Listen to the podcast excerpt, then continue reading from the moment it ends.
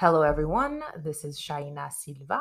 I'm here with my co host, Daniel Silva, and this is Haiti Prosperity Podcast. In the last episode, we talked about building trust, building trust within the context of governance and how if we were to follow the rules around governance, the rules that we created ourselves, as well as the rules that the rest of the world has agreed to follow, that we would significantly see an improvement in the quality of life in the country. And that's really important because today, as things are evolving, we are not necessarily following any rules. We don't have necessarily a head of state that was democratically elected. Currently, the president um, is not a position that exists. Uh, we have a parliament that is, for the most part, empty of leadership and so many other things that really demonstrate that we are not up to the standing of international levels of governance or even our own local level of governance the the laws that we've created that say this is how we want to govern Haiti we're not following them we ended the episode talking a little bit about how technology can be an enabler to reduce the human element of this trust. But evolving from that, once you have been able to design or redesign this aspect of trust, leveraging the existing framework and checklists into your operating system, now it's time to actually talk about how you manage your natural resources, how you manage your workforce, how you are managing your assets. A few episodes ago, we talked about having an inventory of your assets. That's the first thing. And that inventory has to be managed. It has to produce for you. It has to create revenue for the country that can be then used to invest in social programs and all types of other programs that would eventually lead to a prosperous nation. Now, Dad, when we talked about when we talk about managing resources, what do we what kind of resources are we talking about? And how do we go from understanding where we stand in terms of governance and what needs to be done for us to operate effectively as an organization of Haitians to now looking at what resources that we have access to and how we're going to manage those things going forward. Well, we have several types of resources, uh, including natural resources, the land itself, and we have very arable um, land areas in the country, and very fertile land uh, as far as uh, the environment is concerned and agricultural uh, types of uh, resources, as well as uh, mining, uh, meaning some mines in different types, uh, energy, construction, etc. We also have a very lucky country in having human resources that are very young meaning there is a lot of energy within our human resources uh, area. And that's very important because when we compare ourselves with countries like Japan, where it's more of a aging population, Haiti is just the reverse of such uh, uh, population, and you know it is considered as a very a considerable and a very important resource.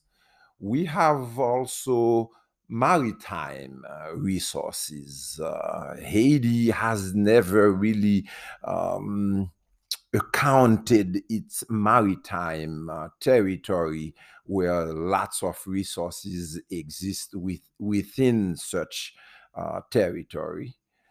Um, the airspace is an important uh, natural resource uh, that has not been exploited uh, properly and that can be exploited. Uh, we can talk uh, further about how that can take place. Um, so those are the resources that need to be re-inventoried, and I'm sure that uh, there are institutions that have made uh, some inventory of, of those different resources, but I think the data needs to be updated. We are also well positioned in the global positioning system. Haiti is at a corner of um, the Canal du Vent, where most ships coming out of Asia and coming into the Americas pass by um, the northwest part of Haiti.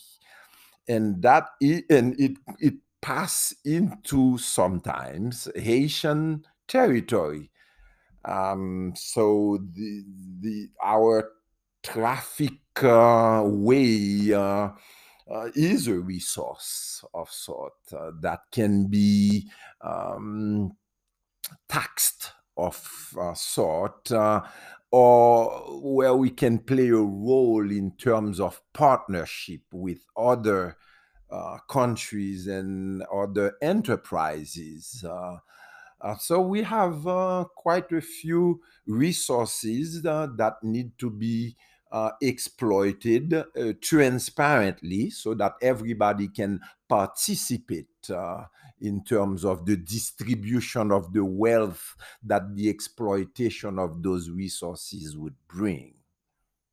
Yeah, I think, you know, sometimes when we think about um, what Haiti has in our minds, we kind of know what it is. We see our beautiful beaches when we go on vacation. We eat the food. We know that we have agricultural um, gold mines. We we hear about mining opportunities where there might be some gold in Haiti, iridium, and other um, uh, earth elements that are precious. But we don't really know exactly what those things are. And I think there are databases that exist um, where these things have been inventoried and maybe need to be updated.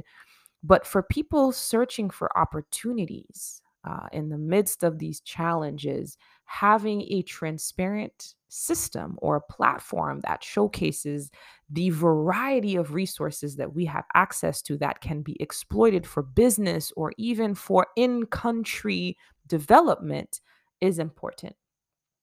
Um, just to restate some of the ones that you listed, you said land resources that can be used for agriculture and mining, energy resources, um, human resources. So, having a young population uh, is a huge resource that is untapped. Maritime resources, which means our coast, uh, our coastal area, which includes the fish in the ocean as well as the coral reefs and, and everything that comes around the sea that we have access as part of our territory. Our airspace, all of these things, including our geopositioning, within the Caribbean are things that can be exploited to generate revenue for the country that can be taxed as a stream of income for the country, but can also be new areas of opportunities for businesses, particularly diaspora who are seeking opportunities to invest. That you have a lot of options if you knew what they were not only if you knew what they were, but all of that has to take place in a context of free market. So you have to instill the free market economy concept in the exploitation of such resources. Otherwise, you may end up with monopolies of the exploitation of such resources, which would create perhaps more imbalance as far as the Gini co-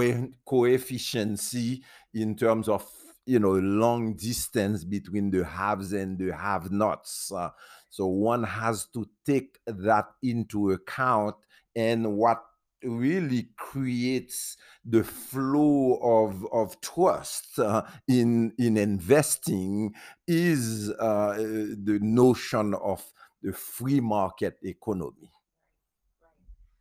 and I think to that end, um, well, a lot of the discussion that we hear today uh, in the airwaves is that we have a lot of oligarchs who are essentially running the business environment of the country.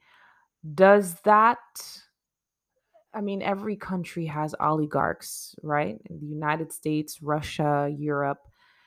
How does that concept of oligarchies hinder potentially a free market? Or is it a natural phenomenon that we just have to accept and work around? Like, there will be people who will get richer off of the things that they've created.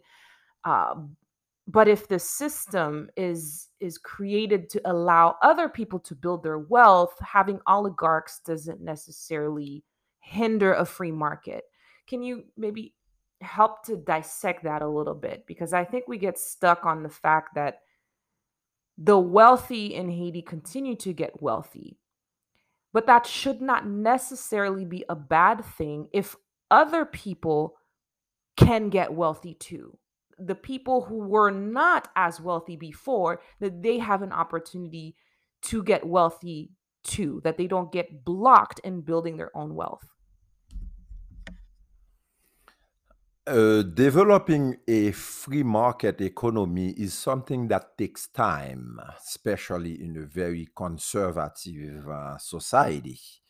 So, over time, you, laws can be inserted to create uh, uh, incentives for smaller businesses and medium sized businesses to to get involved uh, in the same types of industries that the larger firms uh, are involved in. And somehow the larger firms uh, need to have certain quotas in including small and medium sized businesses in the contract or contracts that they get, the concessions that they get. So there has to be a flow of small and medium sized businesses that are part of the consortium of companies that are exploiting certain natural resources.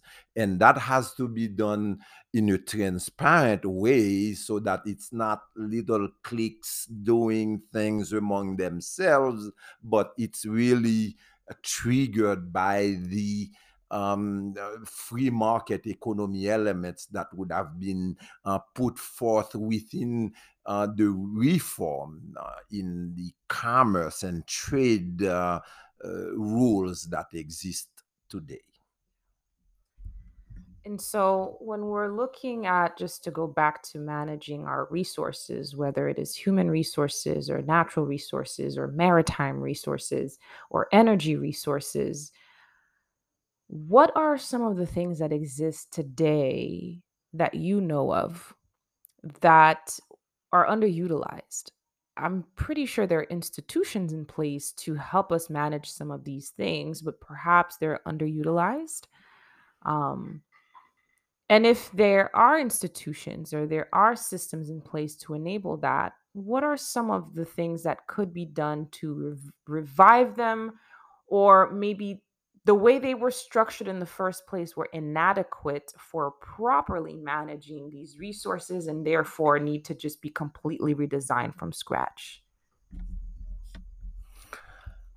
We could start in different places, but I would start with our maritime territory and the ocean. It's a fairly large uh, portion of the country uh, the maritime uh, portion, meaning it's almost equal to the size of the land itself. And if somehow we can occupy, quote unquote, uh, such territory by having maybe partnerships in terms of vessels that are fishing at sea or exploring other natural resources that we have at sea, that would create a whole space for business that did not exist. And somehow, uh, in order to create uh, those new business spaces, uh, I think there that's where government could have a role in incentivizing businesses at uh, perhaps let's say purchasing vessels that can do uh, industrial fishing and uh, maybe lower taxes for a certain number of years for those that would have invested in such industry. So any new industry that we've never explored should be somehow incentivized by you know providing some low taxes low uh, entry barriers uh, into the, those businesses. So in the maritime uh, sector it, it's a good example. Uh, inland, uh, you can find that in the mining industry, which is not uh, necessarily as dynamic as it could be, somehow incentives could be put there as well. And if somehow the Haitian businesses are not capable or do not have the proper skills to get into such industries, they would be allowed to have uh, partners uh, from countries where you have uh, competencies in those uh, areas. And I've actually seen that done uh, when I was living in Cameroon, where a lot of Chinese businesses were very present in the Cameroonian market. But they were never by themselves. There was always a Cameroonian present. So I would go to the the marché, like the public market, like the street market, and I would see the Chinese selling everything from clothes to shoes to to food and produce, just all kinds of things, but always a Cameroonian nearby. And I asked, you know, why that was, and and was it that they were employing them, or what was this this phenomenon of always having a Chinese and a Cameroonian? And the answer that I got is that these Chinese could not start a business without the partnership of a local Cameroonian so that the benefits of profits and economic activity would also fall into the hands of the local Cameroonian. And I found that fascinating and I think it's it's helpful to have a similar model in Haiti if it doesn't exist already to build such partnerships with other countries who might be interested or might have the capabilities to take advantage of such industries like mining or maritime activity, where Haitian businesses may not have those capabilities. But there's also a danger in that as well of being exploited, right? So there's a, a pro and a con to this kind of construct. Well, it's all about governance, isn't it?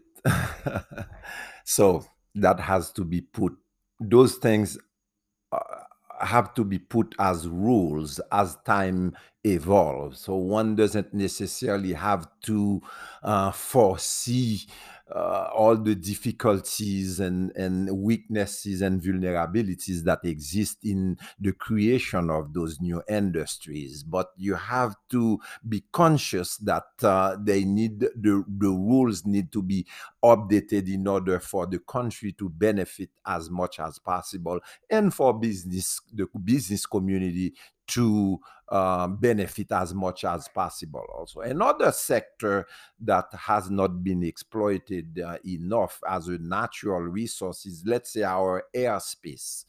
If we had the proper radars, we would, uh, you know, constitute uh, a safe passage from North America to South America and back and forth. Uh, and you know that uh, uh, the aircrafts that are uh, flying over a country, they have to pay tolls.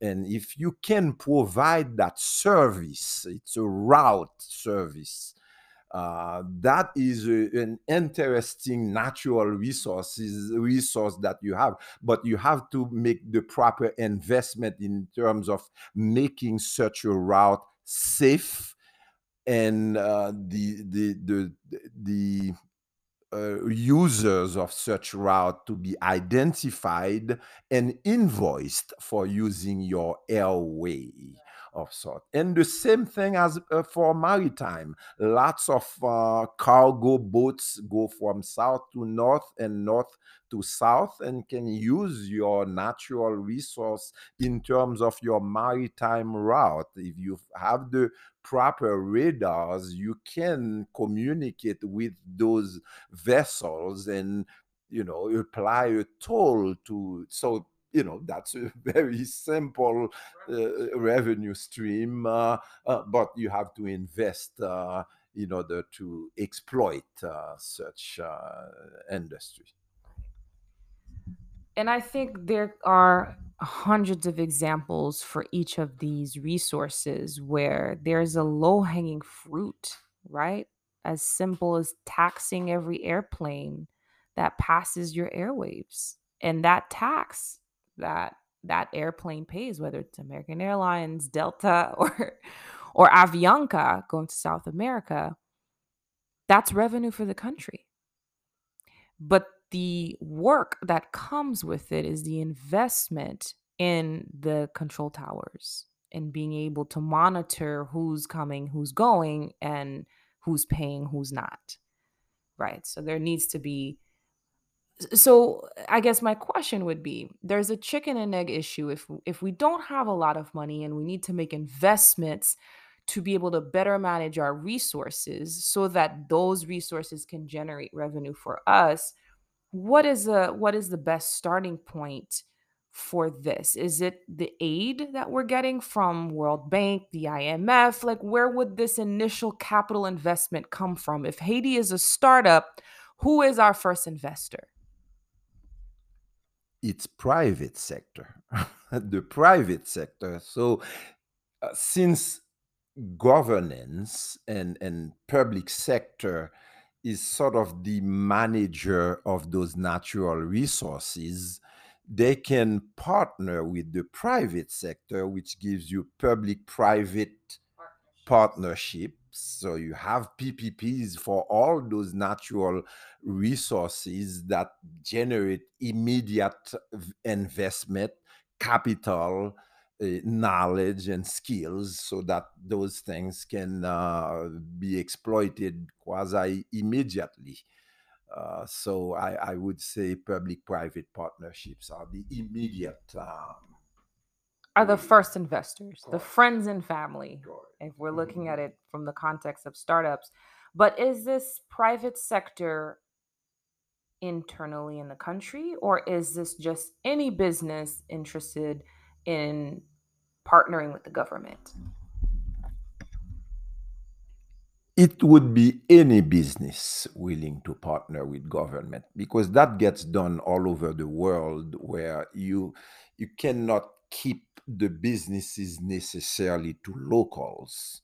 Of course, as the locals look at uh, the openings of such uh, opportunities, they can go and partner themselves with foreign uh, entities, uh, but you cannot restrict investment to just locals uh, because, in fact, sometimes the locals are lacking the skill sets, the competency, and the financing.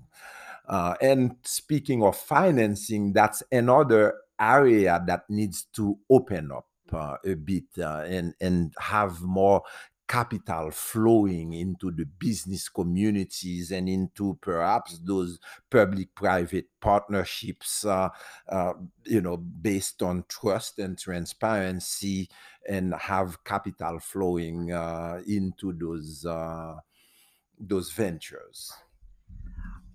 I was actually very surprised. Uh, back in 2017, I did an ecosystem map for Haiti, uh, just looking at the startup ecosystem and how it's supported, how are entrepreneurs supported. And I was surprised to find that there were almost no investors in the investor bracket. There's no angel investment group or network or community. There's no venture capital community. There's no real private equity community. So the capital flow for entrepreneurs, particularly micro and small businesses, is really coming from microfinance, from loans, and from grants. There is no institutional investment in Haiti. And the only ones that I found were Profin, which is closer to a private equity entity, and another one called, I believe, Leopold Capital or Leopard Capital, which is also closer to a private equity entity. So, a lot of these small businesses who would want to be competitive, designing solutions or technology businesses, have to rely on mostly microfinancing grants, or bank loans. And the banks in Haiti are definitely not going to give a high risk small business in a volatile environment a loan. So we need to unlock the financing sector if we truly want local businesses to participate in this free market that could be created out of managing our resources. That's correct but it all comes from the trust that we talked about previously.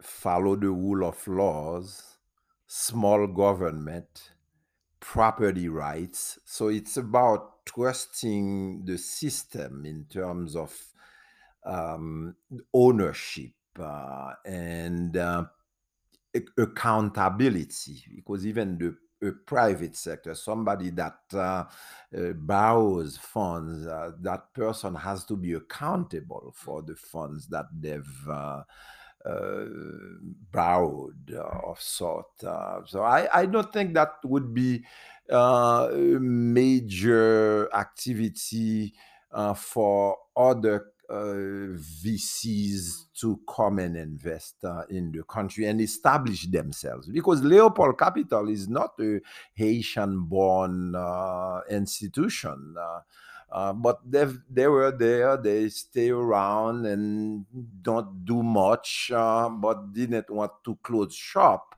But if somehow you clear the air, you'll see that uh, a lot of, uh, and coming from the diaspora as well, because that can come from crowdfunding, people putting you know money together and creating those uh, you know such institution and and and uh, encourage uh, small medium sized businesses uh, at um, uh, getting a little more involved in investment. Yeah.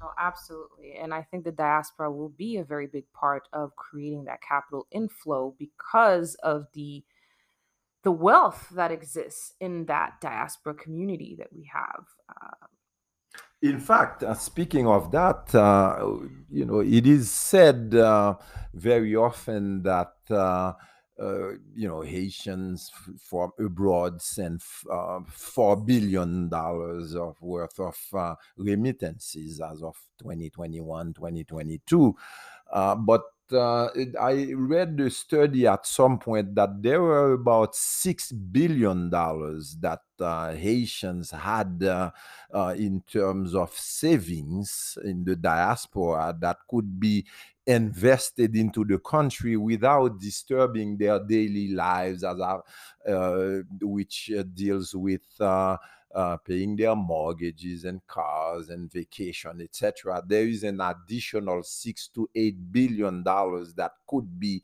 invested there. Another opportunity to explore there, and I think we'll save an entire episode just on that and how the diaspora can be a key investor in the future of the country.